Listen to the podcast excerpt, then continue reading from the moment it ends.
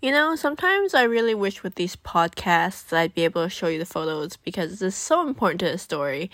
But unfortunately, I cannot and I can't be bothered to make a fucking YouTube video. So here we are.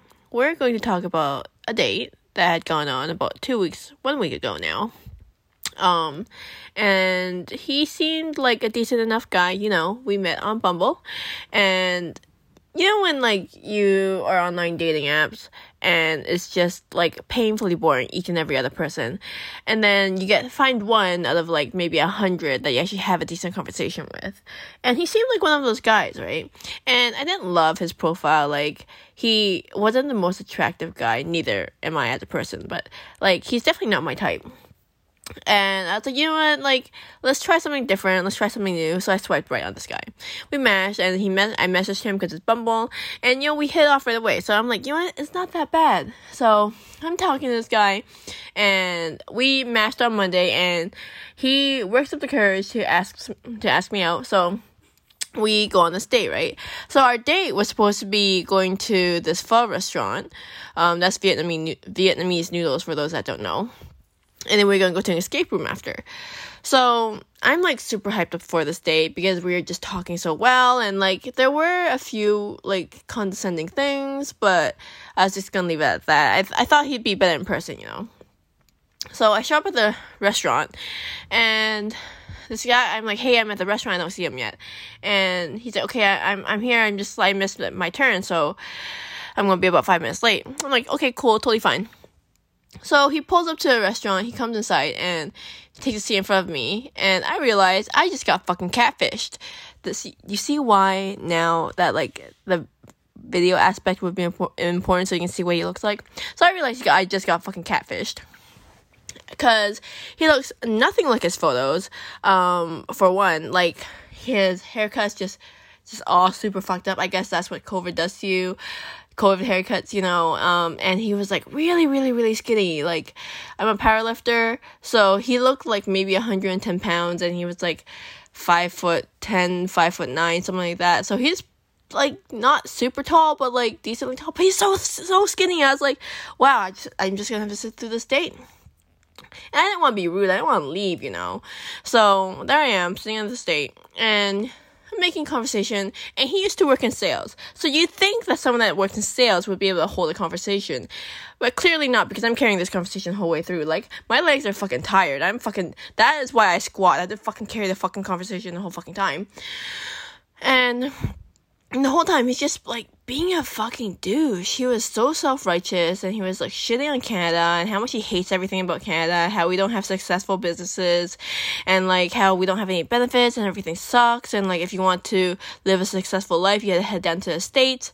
And I was like, Okay, cool man, like whatever you want to do and he was talking about starting his own business and how he has like three successful businesses. I was like, okay, like tell me about your businesses. And he's like, oh well, I have three Amazon stores and a Shopify store, um, but like no one really goes to them. So I'm like, oh, that's not really successful then. He's like, yeah, but like I'm just trying out the business idea. And I was like, okay, like did you go to school for business? And he's like, no, I was a chem major. I think business degrees are the most useless waste of money ever. I was like, wow, this guy just sounds like a fucking ass fuck. And I'm like, okay, well, whatever makes you happy, but like, let's talk about some business ideas. And he's like, I don't want to tell you because I'm afraid you're gonna steal it. Like, I'm gonna fucking take his idea and I'm gonna be like, this is fucking amazing. And I'm gonna like find the software developer and I'm gonna just fucking steal his fucking idea. Like, just this type of, oh, is just driving me crazy. And another thing for my dates is that I always pay for myself. Like, I don't, I don't want to be owing anyone anything. I just like to pay for myself on dates. But I would appreciate if you had offered to pay for me. You know, just like a gentlemanly thing. And I asked for the bill because he was too afraid to ask for a bill. So I asked for the bill.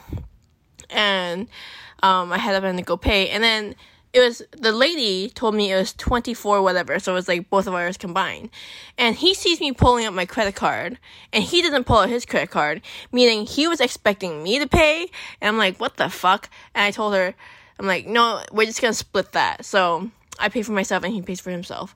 Like the fact that he didn't pull out his credit card to just pay for himself was just like, what the fuck?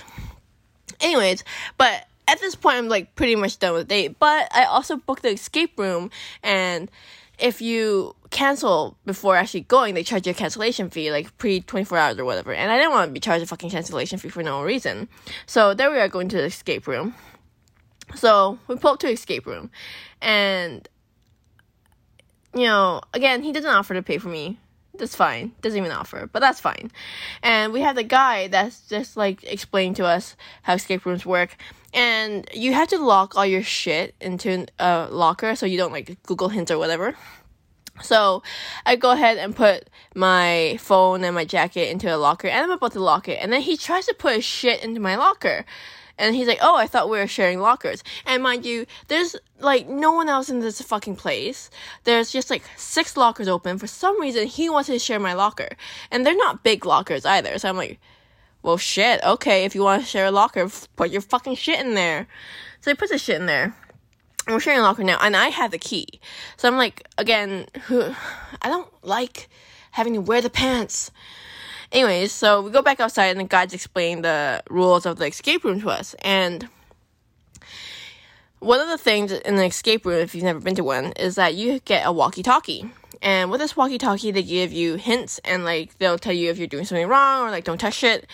And he, the guide was like, Who wants to hold a walkie talkie? I'm just fucking praying to myself. I'm like, Fucking please just take the walkie talkie. Not that I didn't want to take the walkie talkie, I just want him to take some type of initiative in his life, right?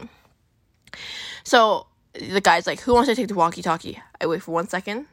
I wait for a second second. And he doesn't fucking do anything. So I'm like, Well, shit, guess I'm taking the fucking walkie talkie now. So I take the walkie talkie and I have the keys. So clearly I'm in control of everything.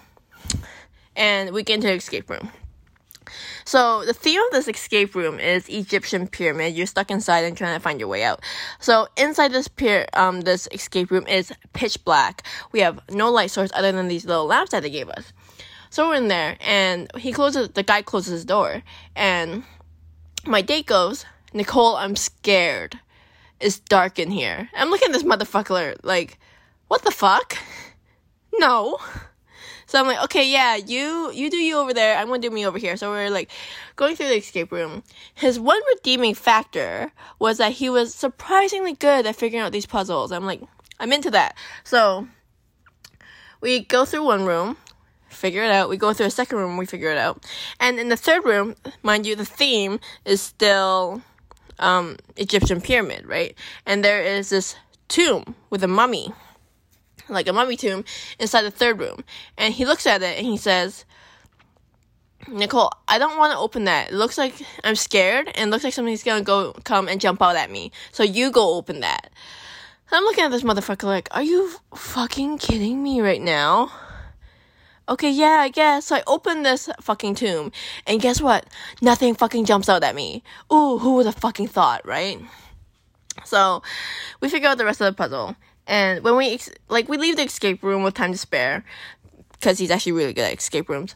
And the he the guy was like, "Oh, how was the game? How did you enjoy this and that?" And then this guy's just like fucking grilling the guide on like how shitty the game was, the escape room was. And I was like, "Wow, you don't have to be a dick about anything, but okay." Oh, and one other thing, he was driving a rental Kia because he um, was car shopping and he was like looking for a Jaguar or whatever. And he specifically told me that he doesn't care about money and he's not attached to money. But funny enough, he's fucking unemployed. And guess whose money he's using? Mom and dad's. He hasn't been employed for two years and he's telling me he doesn't care about money because he's already a rich boy. So it's just, this type of person is just like, ugh. Anyways, I'm sorry, that was totally off track. Anyways, the escape room. We leave the escape room facility and we head back to his car. And it's only 10 p.m. at this point. And he thinks the date's going well, so we get into in his car. And he's like, "So, what do you want to do now?" And I'm looking at this motherfucker like, uh, "Excuse me." So I am like, actually, I have to be up at 6 a.m. So can you just take me home? And then he was like, why do you have to be up at 6 a.m.? Like, I go to the gym at 6 in the morning. So just take me home.